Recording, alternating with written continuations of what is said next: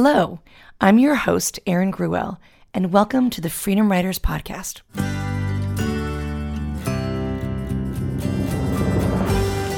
Today's show is episode number 29, featuring conversations with two survivors of the Rwandan genocide. These courageous souls describe what it was like for them as teenagers in 1994 to grow up in Africa and witness this atrocity. They also discuss how they are learning to heal in the aftermath. I hope their harrowing and heroic stories leave you feeling enlightened and empowered to make a difference. The Freedom Writers often said that they felt like they were living in an undeclared war. Dodging bullets in the streets and running from rival gangs were tragically a part of their everyday lives. Because of these horrific realities, my students connected with stories about other young people in actual war zones. They were especially inspired by the writings of Anne Frank about the Holocaust and Zlata Filipovic about the Bosnian genocide. Like Anne and Zlata, my students chose to pick up a pen instead of succumbing to the violence around them. They learned to overcome their adversities through storytelling and to become catalysts for change. This episode unveils the horrors of the Rwandan genocide through the eyes of our two guests, Edith and Isa, who, like Anne, Zlata, and the Freedom Writers, were teenagers when war and violence changed their lives forever. Edith and Isa explain the racism and discrimination that was rampant in Rwanda in the years prior to the genocide, which began in April of 1994. They expound on how the mass extermination was gruesomely carried out, often at the hands of a machete. And most importantly, we explore how bearing witness and sharing their stories helped Edith and Isa cope with the pain of loss. Across countries and continents, they continue to work towards rebuilding themselves, their families, and their country. Whether you're a teacher, a parent, a student, or simply a concerned citizen, I hope these stories about the past awaken you to the urgency of addressing racism and discrimination in the present. On the eve of the 25th memorial of the Rwandan genocide, you'll hear Edith and Isa's stirring call to action. May we educate and may we act to end intolerance of any kind and create a more caring and compassionate society.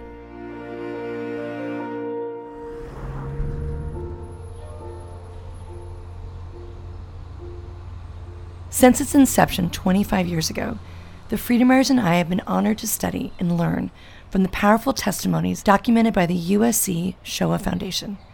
I recently had the privilege of interviewing Dr. Stephen Smith, Executive Director of the Shoah Foundation, who has expanded the scope of their work to capture stories and testimonies from other genocides around the world. One of those stories comes from today's featured guest, Edith, a testimony indexer at the Shoah Foundation and a survivor of the Rwandan genocide. When I first met Edith, I knew that we had to interview her for our podcast, and I'm honored to be back on USC's campus to do so. Edith Umugiraneza was born in Rwanda in 1975. Throughout her childhood, she witnessed debilitating discrimination against her family and other members of the Tutsi tribe. She distinctly remembers the seeds of genocide being planted and recounts for us in vivid detail what it was like seeing people slaughtered right in front of her and running for her life. The United Nations estimates that between 800,000 and 1 million men, women, and children were massacred during the 100 days of the genocide, a rate of death four times greater than at the height of the Holocaust. After the genocide, Edith often asked herself, Why did I survive? There has to be a purpose a purpose indeed. Without further ado, here's Edith.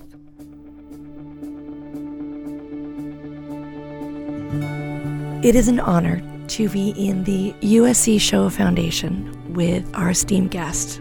She is an activist and fighting a good fight to give voice to those who do not have a voice.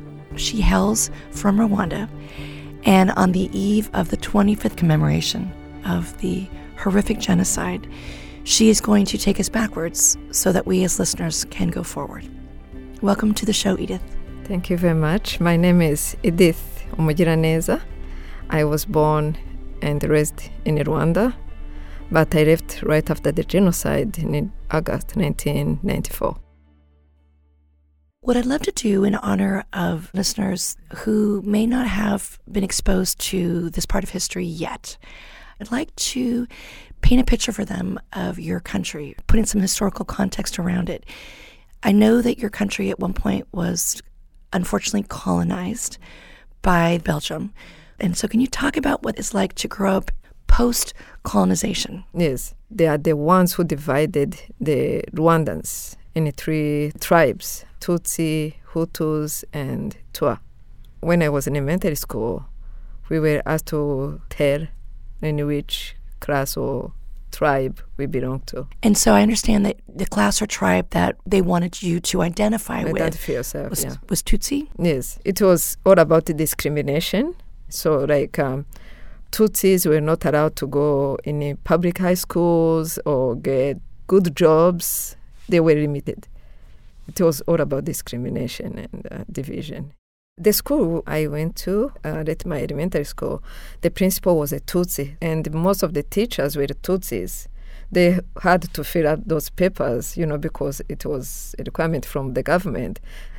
That made me not really go through any kind of discrimination or no, I didn't face that until 1990s when the invasion started. 1990, I was in high school in uh, Kibuye. When Fred Rwigema was killed, that's the time where we start being really, I was aware of persecution.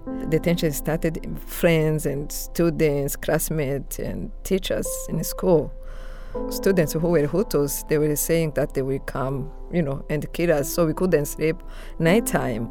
We lived with fear. We went through that until 1992, and I went home for Christmas vacation. When I got home, I told my mom that I'm not, not going back to that school because I was afraid to be killed. The tensions were really bad. Can you describe to our listeners that with this new government, with the Hutu controlled government, what were they saying on the airwaves of the radio? What were they saying on television that young folks like yourself heard? Yeah, or they were preaching about racism and telling people, the population, Rwandan population, that Tutsis are the enemies. You know, they don't have to trust them. They use the media for propaganda to tell people to not trust them, to kill them, to be aware, to pay attention, to be careful with them. And they have to get rid of them. It was terrifying. Since the 1990s, they had roadblocks. And I remember going to school because it was uh, my school was far away from home. We had to stop on each roadblock and show our IDs. I was afraid of being killed. Hutus were described as people who were short and with a wide nose. And the Tutsis were tall and have a thin nose, and that's what they were looking for. One of the most disturbing things that our Holocaust survivor friends talked about was how they were dehumanized as rats and as vermin. And I understand that the Hutu government called Tutsis cockroaches. Cockroaches, yeah. Cockro- mm-hmm. So you're a teenage girl, mm-hmm. a beautiful woman, and you're hearing the word cockroach. What does that do to your self esteem as a teenager, as a human being? It was really hard because people lost trust in their friends, and they did, some of them didn't know what to do and how to deal with that. I remember, as an example, one day I went to visit a friend of mine, and on my way back home, I saw people, militias, and they were training themselves. They had machetes, you, they were wearing their uniforms, and it was really scary. And the way they were acting, I was afraid. So I had to go back to my friend's house until late in the night. So my brother came and get me. He came later in the night.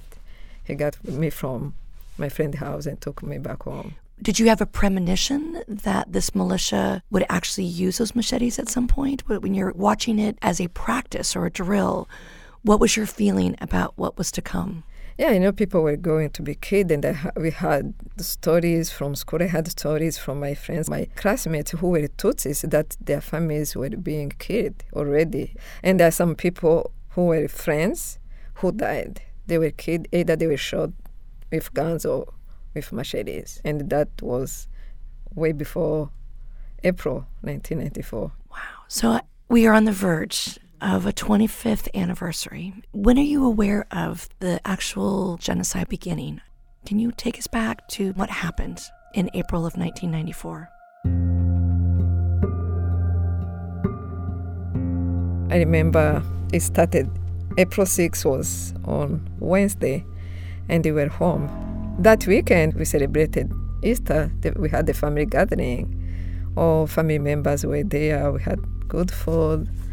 And then on April 6, I heard from the radio that the president got killed. His plane got shut down. And um, I was like rejoicing, thinking that the, it was the end of the suffering. I went to see my mom who was sitting down in the living room. I told her about what I had from the radio, and she didn't believe me.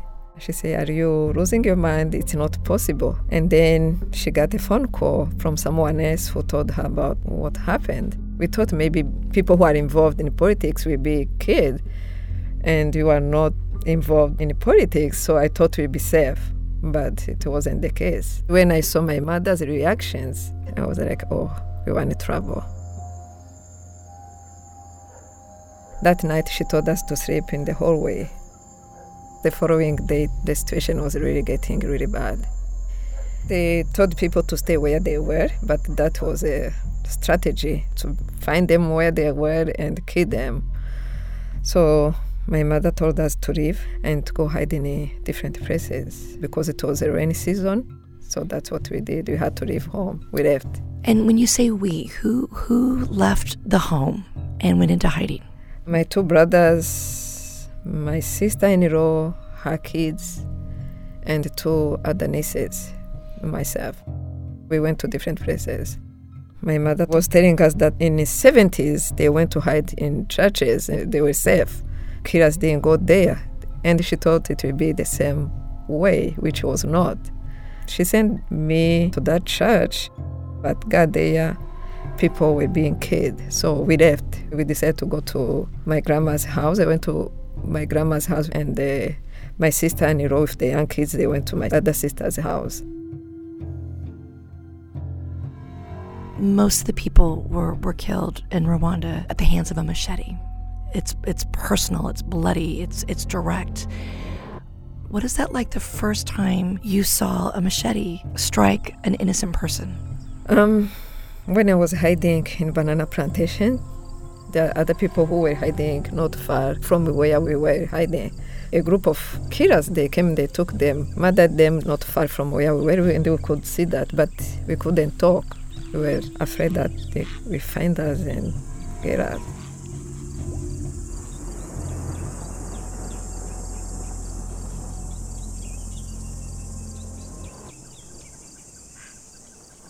we weren't thinking about food or drinks. That was not our concern.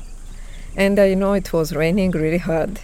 We didn't care about the rain. Even we weren't afraid of animals, snakes, where the animals, we were afraid of people. So any person Yeah. could be a perpetrator. Yes. From the plantation, where did you go next?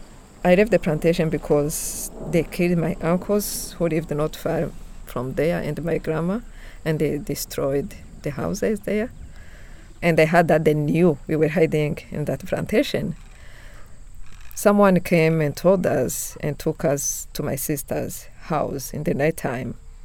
We went to my sister's house. We stayed there a couple days, but we saw them coming there too, and they took um, my nephew, my sister-in-law, and they went and killed them.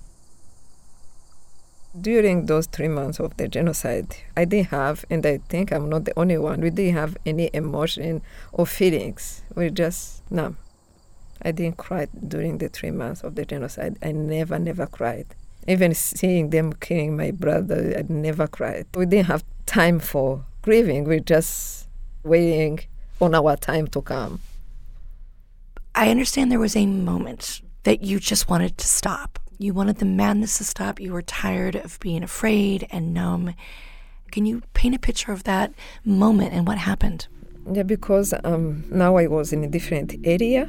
I didn't know if my mother, my other brother, or other family members were killed. They thought I was the only one in this world, and my sister who was in Canada. And I couldn't see how it's possible to survive. I thought I would die anyway, so I decided to go to a roadblock and be killed because I thought that would be good for me instead of dying each second, each minute, each hour. I went there and I told them that I want to be killed. And they say, sit down there. And I sat down there all day long. And they were killing people all day long just in front of me. And at the end of the day, they didn't kill me. And I went back to the place where I was living. The following day, I came back. the same thing happened. But on that day, there's someone who came to that block who knew me. He was a Tutsi, but he had a Hutu ID, and his physical appearance, you couldn't tell that he was a Tutsi. So he was, he was the one who came to me and said, What are you doing here? So I want, I'm waiting on them to kill me. I want to die. So I left with him. I can't imagine. Watching death, waiting for death, and then survival. Do you think you survived for a reason? I don't know. A couple of years after the genocide, I was asking myself why I wasn't killed. And it was a regret for me to survive. I was thinking about old people, friends, family members, loved ones who got killed. I didn't want to be alive because I couldn't see how I'd be able to, to deal with the loss. But now I know I survived for a reason, there is a purpose.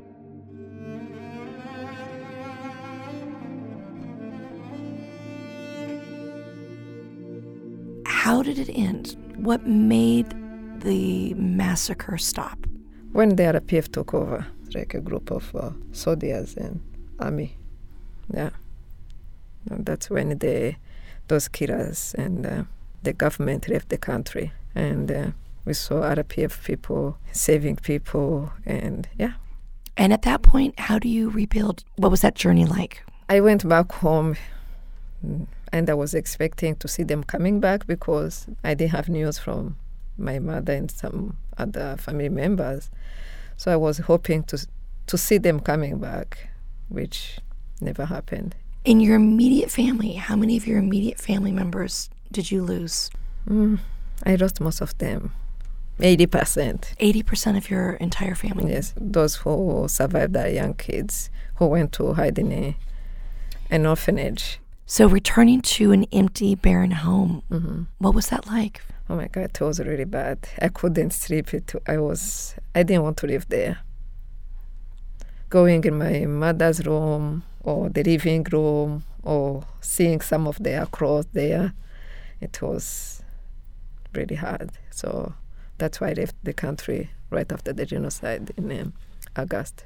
You left shortly thereafter. You said August.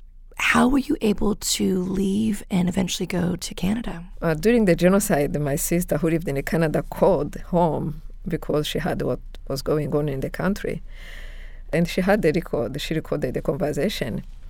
My mother telling her that she had, if any one of us survived by chance, she would have to take care of us. So that's what she did.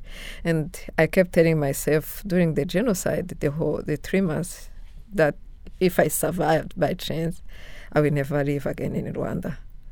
So then, after the genocide, we called her. She told me to go to Kenya, and we started the immigration process. And then from Kenya to Canada. What was it like in Canada to go from a, a war torn country in Africa to the embrace of the Canadian people? It was really good because I had um, friends, family friends who are Canadians who supported us a lot. And it was it was good for me the change to be in different place, different people, starting a new life, new beginning. New beginning. yeah. When did the feelings come back? When did you start feeling? When I got to Canada, I think maybe because I had peace and no one was running after me or you know hunting me. And yeah, that's when I started having nightmares and uh, crying, depression. Yeah. I don't know how it stopped, but I don't have nightmares anymore. But sadness and crying still happens because um, each year in April, I cry and uh, get sad. And mourn. Yeah. So, what, what was it like the first time you shared your story? The first time I, sh- I shared my story was in Canada. The person who adopted us, Canadian family, one of them was a um, psychologist, so she helped me a lot. She's the one who motivated me to talk about the genocide, to talk about my story and what I went through. I think it's serendipity that you are at the USC Shoah Foundation, a place that has purpose, that is now your passion. Talk about your work here at the USC Shoah Foundation. Uh, the, my first connection was when uh, they were correct, uh, correcting um, testimonies from uh, Rwanda, from the survivors from the genocide. Yeah, that was my first connection, and I got involved. Since then, I got involved. My work here, I do believe that I give and I receive. Yeah, give my contribution to education and uh, bringing awareness and prevention, preventing. We don't want these things to happen again. Even if it's still happening, people are killing or you know using guns even here in America. And I receive at the same time I receive. I, uh, the work I do and I watch people, other survivors' testimonies I learn from them and it makes me gives me strength and courage. I'm like I can't complain if I compare myself or my testimony to their testimonies. I'm like no, I can't complain. I have to keep going and uh, give my contribution. They don't want this to happen to anyone else. I don't want any child to be an orphan because of hate, because of racism, because of discrimination. I don't want this to happen to anyone else. Edith, I think it's so courageous that in April you are going back to Rwanda for the commemoration, um, the 25th anniversary. What will that be like for you to be there once again? You know, um, I'm going there because I kept avoiding that. And uh, I told myself that I can't keep doing that. I hope that to help me to be heard and to accept what happened I want to be surrounded by survivors, people who went through the same thing, and deal with my emotions. Just being there with them, sharing our stories, hugging each other, and going back in that moment, I think it will help me a lot. You know, it's April, it will be raining. It's a sad time. I want to go through that, through those emotions because my plans is to go and find out exactly what happened to each one of my family members, especially to my mom. I know how she was killed, but I want to hear from the people who killed her. How will you know who was the perpetrator? It's easy when you know the place where they got killed. Uh, you go to the local leaders and ask them to show you. They have names of people who were involved in the killings. So that's how I'm going through the process. I don't know if I would have the strength or the conviction to come face to face with someone who murdered a family member. So, what is the most important thing you want to say to somebody who took the life of a loved one? The important thing for me it's not what I'm going to say. It's hearing from them, answering to my questions, what happened exactly. I think it's important not only for me to find out and to know what happened, but it's I want to leave that to my children and my grandchildren. You know, the future generation. They have to know what happened to their grandparents.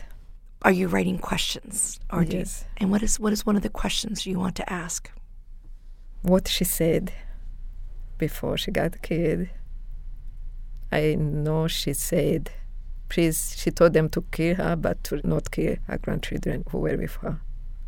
And they honored that request? No. No, they killed the grandchildren yes, as well. Yeah. Mm-hmm. Oh. But that must say so much about your mother's character to, even in the end, to be sacrificial. Has the labeling and the demarcation stopped? Are people now Rwandan? There's no longer a Hutu, a Twa, or a Tutsi? Are they just Rwandan? They're just Rwandan. That's a big step in the process. It's a way of educating and helping people to, to live together. But um, I think there is more to do. There is more to do.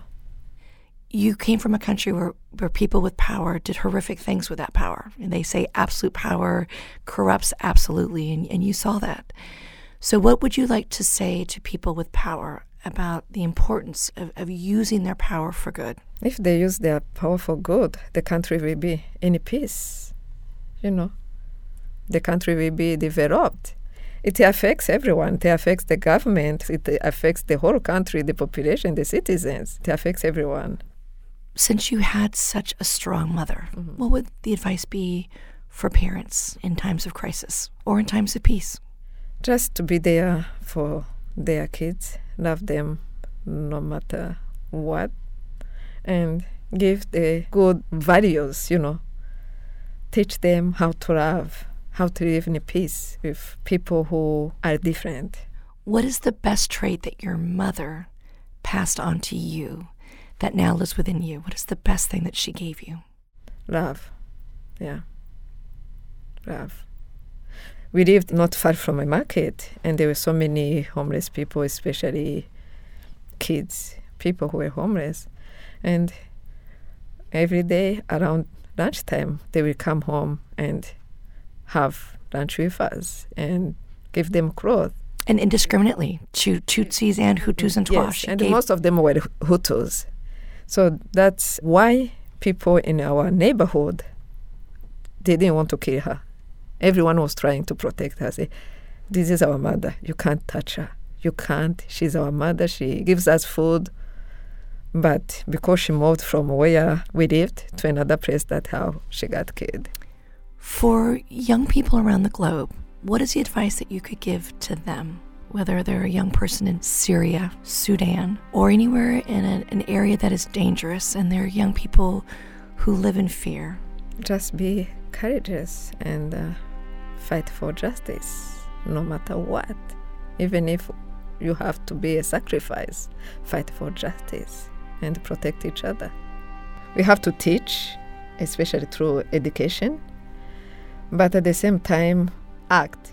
We have to be educated, but act. We saw the genocide, it was prepared.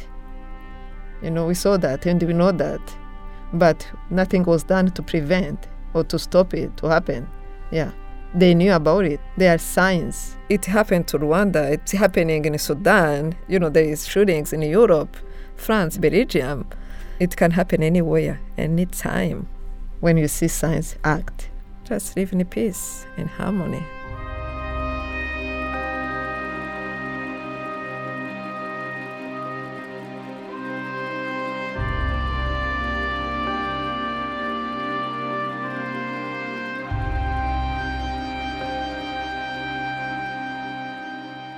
I'm so grateful to Edith for sharing her story with us. Our hearts go out to her as she returns to Rwanda in April for the commemoration. We admire her courage and conviction and hope that she finds healing as she's surrounded by other survivors in solidarity. Our next guest, Isa Jean Marie Vianney, will also be participating in the 25th anniversary ceremonies. We're honored to share his story with you I first met Isa through a beloved friend of mine, the late Anne Heyman, who sponsored Isa to become a Freedom Writer teacher in 2012. Inspired by methods used by youth villages in Israel for Jewish orphans after the Holocaust, Anne and her husband Seth Merrin created the Agahozo Shalom Youth Village in Rwanda.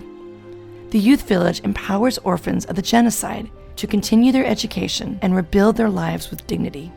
Isa is now the Director of Operations at the Youth Village in Rwanda and works every day to uplift and empower vulnerable children.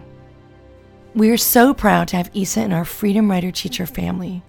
He adds so much to our global network and was the first of many Rwandan educators to become a Freedom Writer Teacher. Isa's experiences during the genocide are heart wrenching and tragic, but he's an extraordinary example of endurance and dedication to rebuilding his community and his country. Now, Isa joins us from the youth village in Rwanda via Skype. My name is Issa Sikubwabo Jean-Marie Vianney. Today, I'm a Rwandese like any other Rwandese. But my background, my hardship, it's because I belong to Tutsi ethnicity. Before genocide, I was a teenager. Our family was a good family, was a healthy family, but my father used to tell me that he could not exercise any other profession except being a primary school teacher because of discrimination, because he was Tutsi. But uh, at my age, I couldn't understand what it means.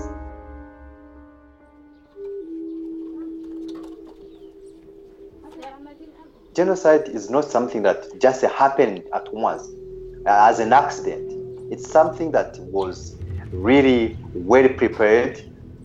I could see meetings, you know, in groups of people, but I couldn't know exactly what it was about.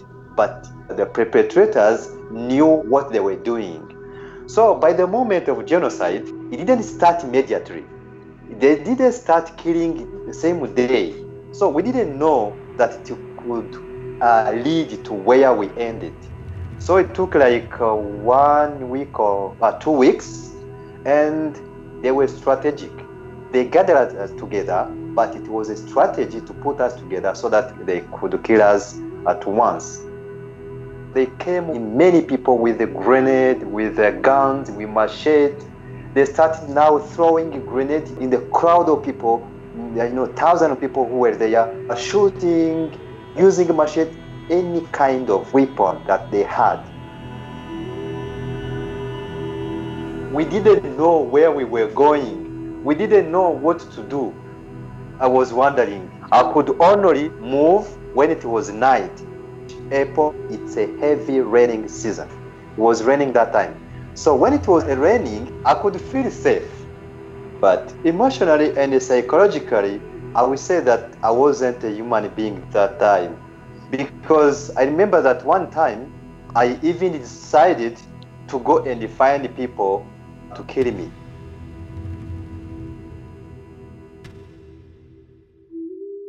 To me, dying was like normal. Every place was full of blood, it was full of dead people. So when they said your father was killed, I didn't pay much attention on that because I saw it was normal. After um, being reached by RPF soldiers, I entered into denial. I started now denying that my family members died. I started feeling that like maybe I will meet them somewhere. Maybe by chance they escaped. By chance they were hidden somewhere. Maybe, maybe. But my father was killed during genocide. Luckily, I met my mother, but she was seriously, seriously affected the experience of genocide. It took so many years for her to reestablish. So that's when now I became orphan.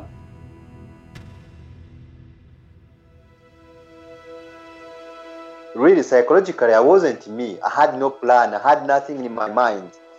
Until the time when the government said, you know what, all students who were at the school have to resume studies. The government tried to pay school fees for orphans. So we had that opportunity at least to study without paying school fees. I went there. I started now feeling that I wasn't alone, feeling like a school is a good place to be. I remember that the first vacation, I refused to go back home. I decided to stay at the school because I could discuss with other students, we could share our, our stories. I started feeling that maybe there is a hope of life. So that's how now life resumed. As a country, it was a long plan, very difficult one, but finally it was a successful plan. I remember that after finishing, you know, high school, I got a governmental scholarship, but I decided to not go because that time the fund could afford paying school fees, but on the condition that one is not employed.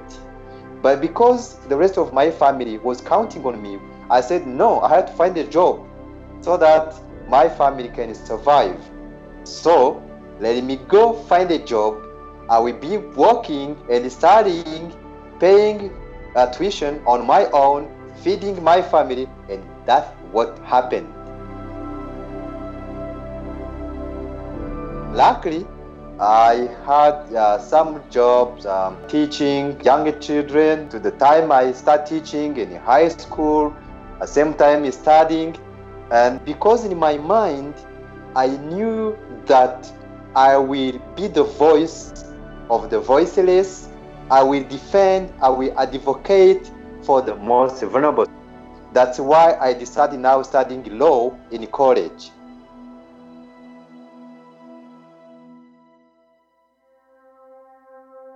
I was a school teacher in one uh, school.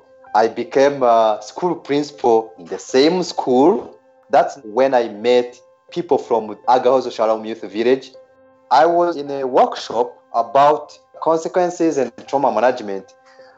We start now discussing about traumatic issues in my school and in their school. So the Agahozo Shalom Youth Village was founded by an American Jewish lady, Anne Heyman, based on youth villages in Israel. She started thinking how if youth villages in Israel helped the country to address the issues of teenagers after Holocaust, can this work in Rwanda? So the Agahozo Shalom Youth Village was found to copy that model from Israel to Rwanda to be like a solution to uh, challenges facing youth orphans of genocide in Rwanda. It's a dirty model, but we try to contextualize it in Rwanda. So I was excited to see what they were doing. I went to visit, I was impressed, and then I joined as a school teacher. I was teaching general studies. So since January 2010 until today, um, at the Agahozo Shalom Youth Village. But that time, my students used to have different issues concerning their property, their right, and so on. I used to help them in different ways, but I didn't have appropriate methodology and techniques to really help them to express themselves. So I remember one day, Anne Heyman said to me, Are you really interested in deepening your healing skills? I said, Yeah, yeah, I am interested. And she introduced me to Erin Gruwell and she asked me if I could apply to Freedom Right Institute. To me, it's a privilege and an honor to me to be part of the institute, particularly to be a Freedom Right teacher, because not everyone has got that chance to be trained, to be inspired by Freedom Right Foundation. I have groups of students, they try to write personal stories. Our students, you know, they have different traumatic background, which is not easy for them to really share. As Rwandese, we have this culture of internalizing. We do not say what we have inside us. But this strategy of writing their personal stories is a healing process. So storytelling is a positive change. It's a good message for in international community to learn transformation is different from transaction. Transformation is something that takes longer. So, to my fellow teachers, education and healing and transformation, it's something that requires one to be patient, to invest time, and to hope. One's story can empower other people. One story can comfort other people. One story can educate the community. If I remember right after genocide and the where we are today, after 25 years only, it's unbelievable. I want to thank Edith and Isa for generously sharing their stories and helping us understand how to heal and trust after tragedy. I know that many of our listeners have also experienced trauma, and I want to acknowledge that the way our guests shared their stories today may have resonated with you. Often, when people like Edith and Isa endure inexplicable pain, they become numb or struggle with denial. But as our guests dramatically demonstrated, sharing your story allows you to feel and allows you to heal.